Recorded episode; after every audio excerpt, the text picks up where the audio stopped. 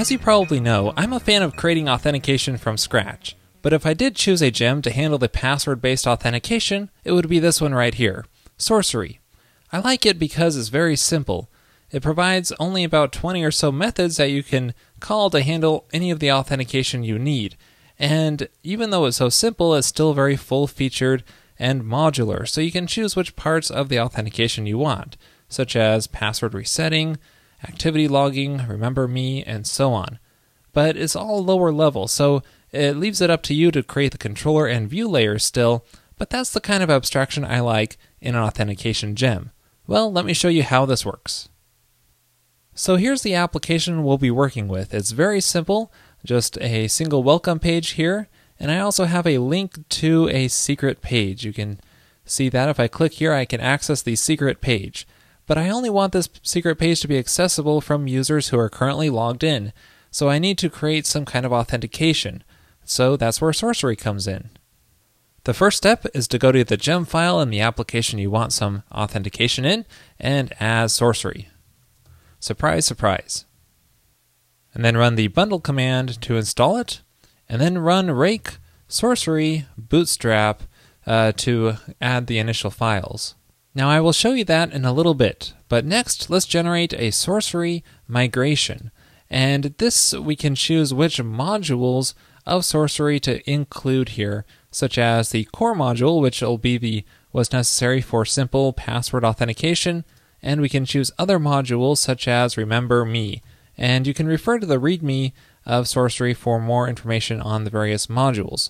So we'll generate a migration for these two modules, which will create two separate migration files here. So if we open up that core migration file that was generated, you can see the attributes which are added to the users table here. And you can see we have a username field, and you may or may not want Uh, for users to have a username. And this is completely customizable as well. So just for the sake of example here, let me show you how you can uh, choose to use only the email address here. So we can comment out our username field so our users will only have uh, an email address to identify them. And if you want to do this, you'll need to configure Sorcery to use the email field. And you could do that by going to the config initializers directory. You can see there's a sorcery.rb file here that was generated by the bootstrap. Now at the top of this config file, you need to specify which modules you want to enable. So we want to enable the Remember Me functionality to get that working. And notice there are many other configuration options you can specify here, and they're all nicely documented. Most of them we can keep at their defaults, but one we want to change here is the username attribute name. We want to change this to email because we are using that instead of the username field. And there are many other options here. Notice at the bottom here it says our user class is user. Now we don't have a user model yet, so let's create one. So let's generate a model here called user and just tell it to skip the migration because uh, Sorcery already handled that for us. So inside this user model, to enable Sorcery, what we can do is call authenticates with Sorcery and add a bang at the end there. And this adds a number of methods onto the user model to handle the authentication. However, it doesn't add any uh, validations or protect any attributes, so it's up to you to add that functionality. I'll just paste in some code to do this. So I have an attribute accessible call here, and several validations here. And of course, you'll want to customize these to fit the needs of your application. Next, let's generate some controllers. So we'll create a users controller to handle the uh, sign-up process for the users. And then we'll also want to generate a sessions controller uh, to handle the uh, logging in for the user. Now, this is very similar to what I showed in episode number two fifty, where I created authentication from scratch. So I'll go through this pretty quickly. So the user's controller will be pretty standard. We'll just build a new user in the new action. And then in the create action, we can just uh, create a new user from the given parameters passed in the form. And then the new user's template can be pretty standard as well, where we just have a form for creating a new user, show any validation errors, and just have email, password, and password confirmation fields when signing up a new user. The sessions controller is where things get more interesting. We have a new action here, And we don't really need any functionality in this controller action, so we'll just jump straight to the template. Now here you just need a simple login form, so I'll just paste in some code uh, similar to what I did in episode number two fifty, where I just have a form tag, passing in my email, password, and remember me uh, fields here. Now we just need a create action here to handle the login form. Now Sorcery provides a method called login, which can take three parameters, the first one being the username or email address if you're using that like we are here, the second one being the password that the user typed in, and the third one being the remember me checkbox if you have that enabled. Now this login method will properly do the authentication and return a user if the user is properly authenticated. Otherwise it will just be nil. So what we can do is say if the user exists, then they must be properly authenticated, so we can just redirect um, to the root U R L and pass in a notice saying logged in. Now Sorcery provides another method called redirect back or to.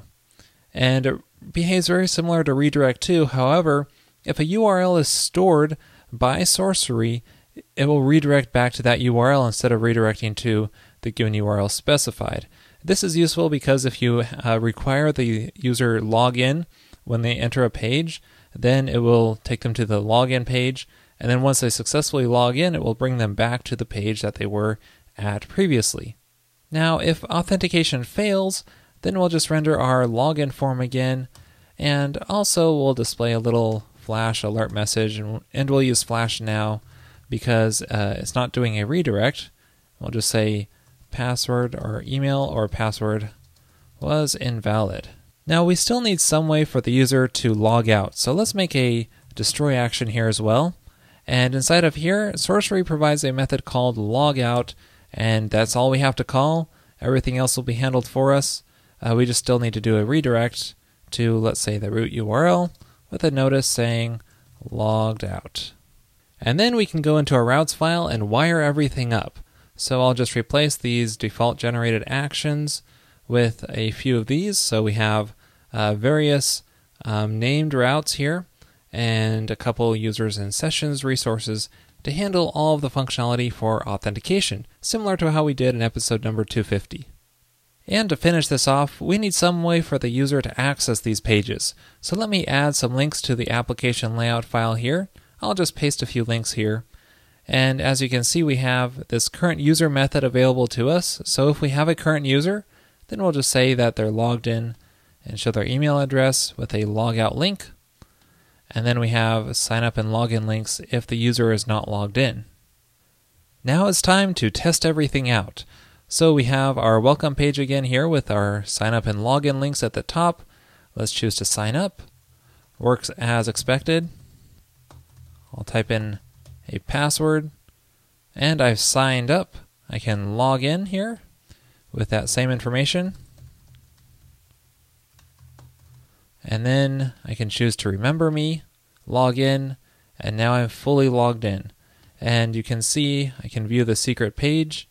But if I log out, I can still view the secret page here. So I need to add some uh, requirements here to make sure that the user is logged in before viewing.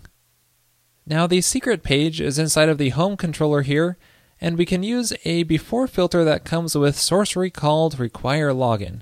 So let's add a before filter here and pass it to require login and only the secret page here. Now when this gets triggered, behind the scenes, Sorcery is going to call a method called not authenticated, and it's a good idea to override that behavior inside of your application controller. So let's make a private method down here inside of our application controller called not authenticated, and then we can have any kind of behavior we want when the user authentication fails. So let's redirect to our root U R L, or actually let's do our login U R L here with an alert saying, um, uh, first log in to access this page.